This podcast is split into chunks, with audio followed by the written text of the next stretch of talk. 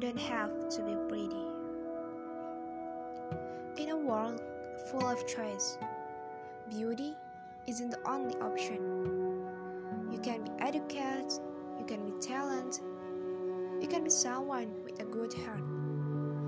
You can be a nice friend to a lonely friend.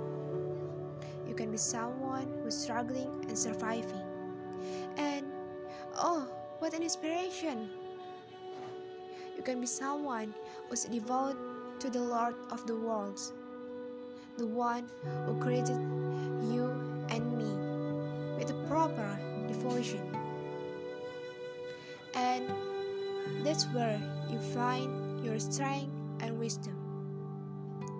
That is the best value of a human being can be. By Afi Shahri.